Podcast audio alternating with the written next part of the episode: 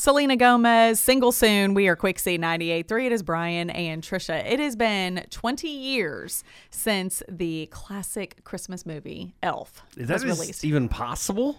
20 year 2003 was when it came out. That's crazy. So uh, this happened within the last few days. Uh, there in New York, there were drivers that just you know you see this this truck pulling something and it's got a police escort and it was actually the sleigh from the movie Santa's sleigh from the, The movie Kringle Elf. 3000 or yes, whatever? or Yeah. whatever it's called. Yeah.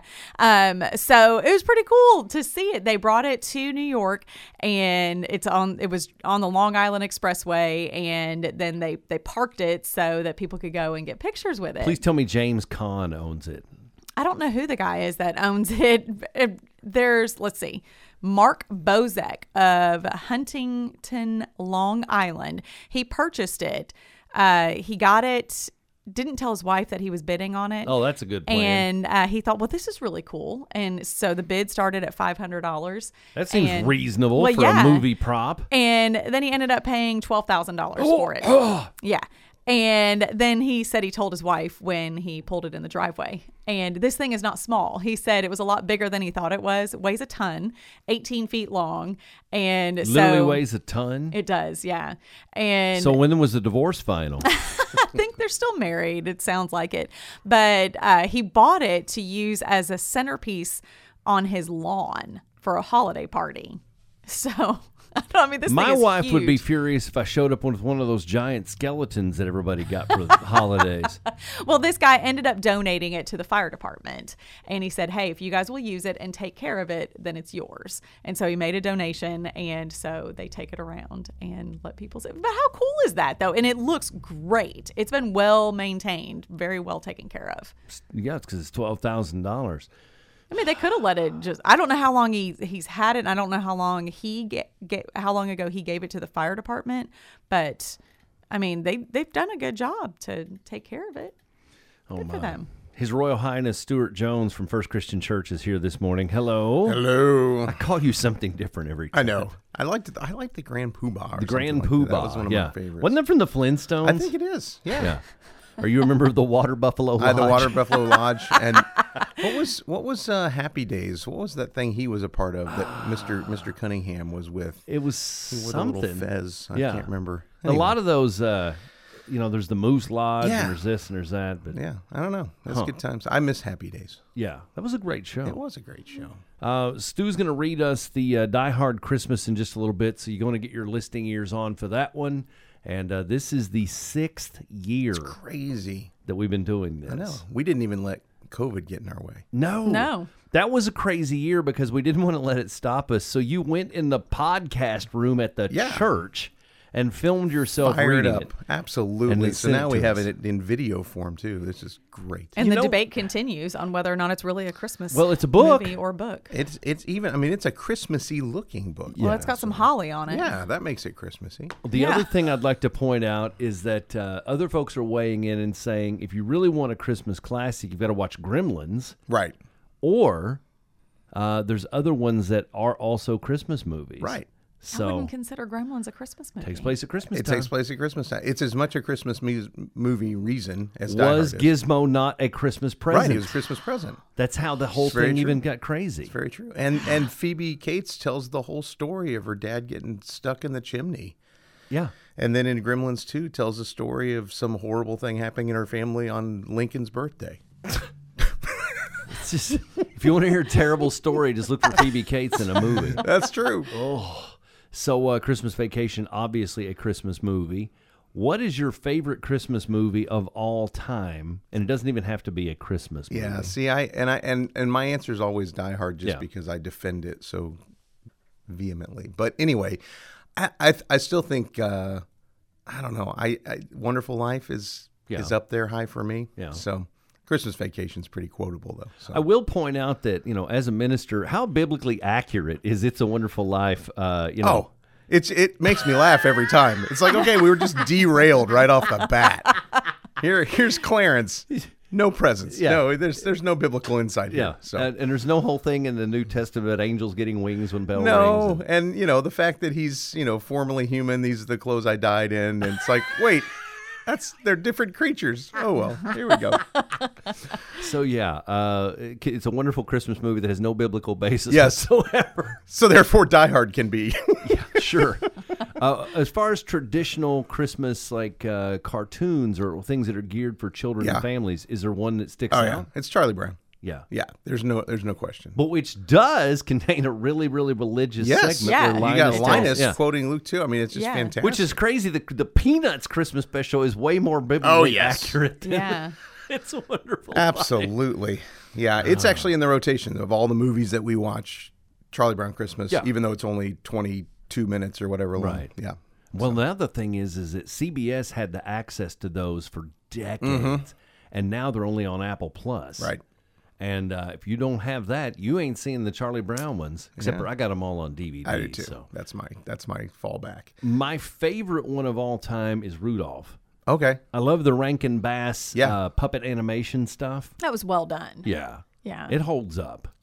Um, It does, and it also gives us the whole. I mean, the the the, the elf North Pole land kind of falls into that whole background and feel, which is fun. So Yeah, and that's kind of the mimic they used in the movie Elf. And up until right before that movie came out, they were so scared they were going to get sued because it looks so Oh, much yeah. like oh yeah, it yeah, does. Yeah. Yeah. And speaking of Elf, that's my favorite Christmas movie. I love that. we just watched that one. That qualifies. Kind of a new classic that I've gotten into the last couple of years, Four Christmases with Oh Vince yeah. Vaughn. Oh. Mm-hmm.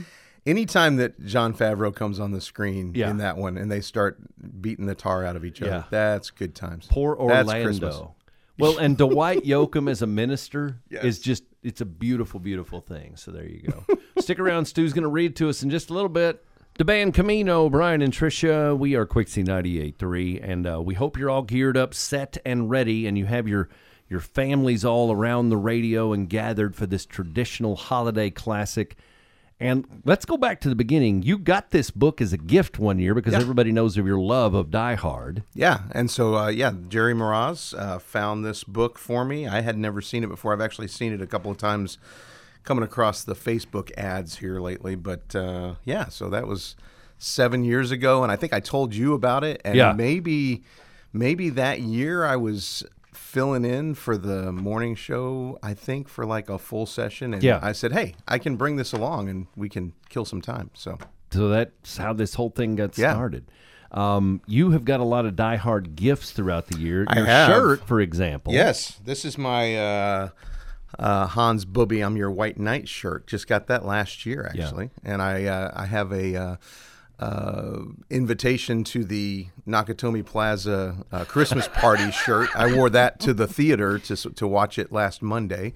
Um, And I've your got- family constructed you a Nakatomi Plaza. Yes, I have a full cardboard 3D Nakatomi Plaza with the helicopter falling off the side and explosion on the top.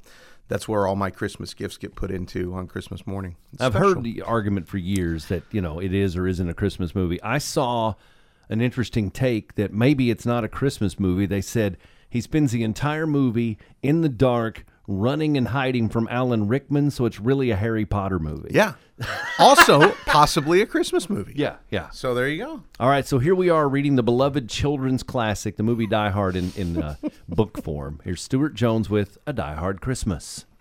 Twas the night before Christmas, and up in the tower, everyone was partying except one wallflower. John McClane missed his wife. Things just weren't the same since Holly had moved west and changed her last name. He tried to win her back, but she still said no, while, unbeknownst to them, there was trouble below. A truck had pulled up, and who should disembark but fourteen men whose intentions were dark. They spoke not a word and unloaded big crates, then cut the phone lines and locked all the gates.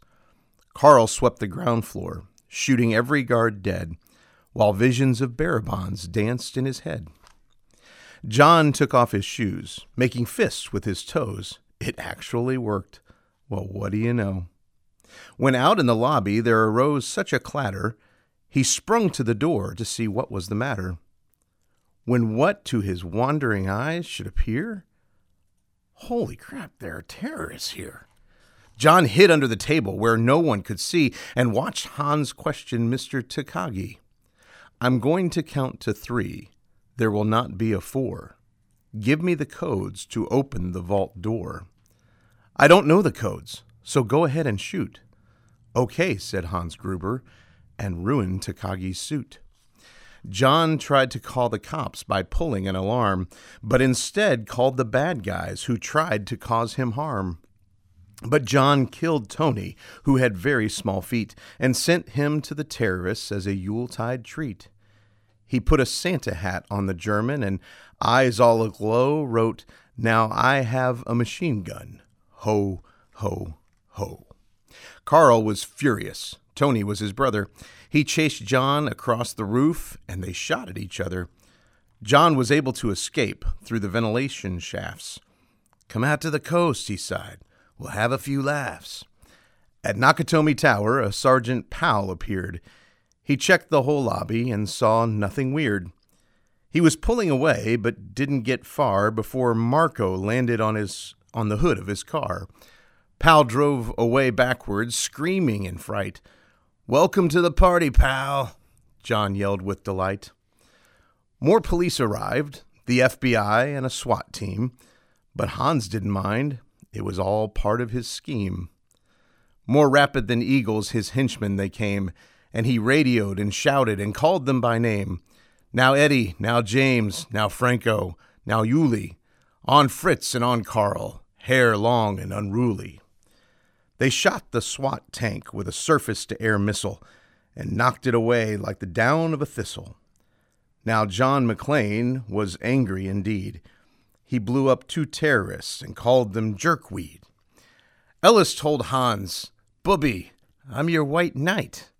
Hans shot him dead, giving the hostages a fright. Hans went to go check on the explosives fuse and saw that poor John wasn't wearing any shoes. John fled from Carl and Hans, but alas, he had to run barefoot over sharp, broken glass. His feet, how they hurt, his soles, oh, so bloody. John crawled to the bathroom and called his good buddy. John was weary and ready to throw in the towel until he got a pep talk from Sergeant Al Powell.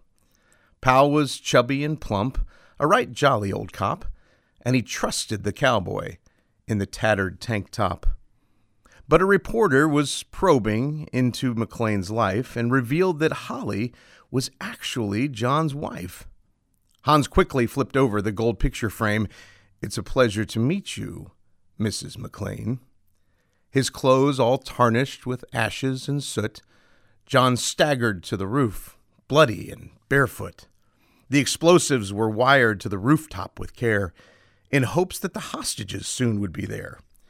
John warned everyone the roof would soon blow as the chopper strafed him with high powered ammo. Around his waist, he tied a fire, hose tight and, screaming an oath, jumped into the night. He tangled in the air and gritted his teeth while flames encircled the tower like a wreath. Fiercely fighting his way back inside, John yelled out, Hans! and he was done trying to hide. He limped to the vault like an old man on crutches, only to find Holly in his filthy clutches. John dropped his gun, but his, put his hands on his head. It seemed he and Holly soon would be dead. But with a secret gun taped to his back, John shot Hans in a surprise attack. Hans fell out the window, still holding Holly's arm, and slowly, deliberately raised his firearm.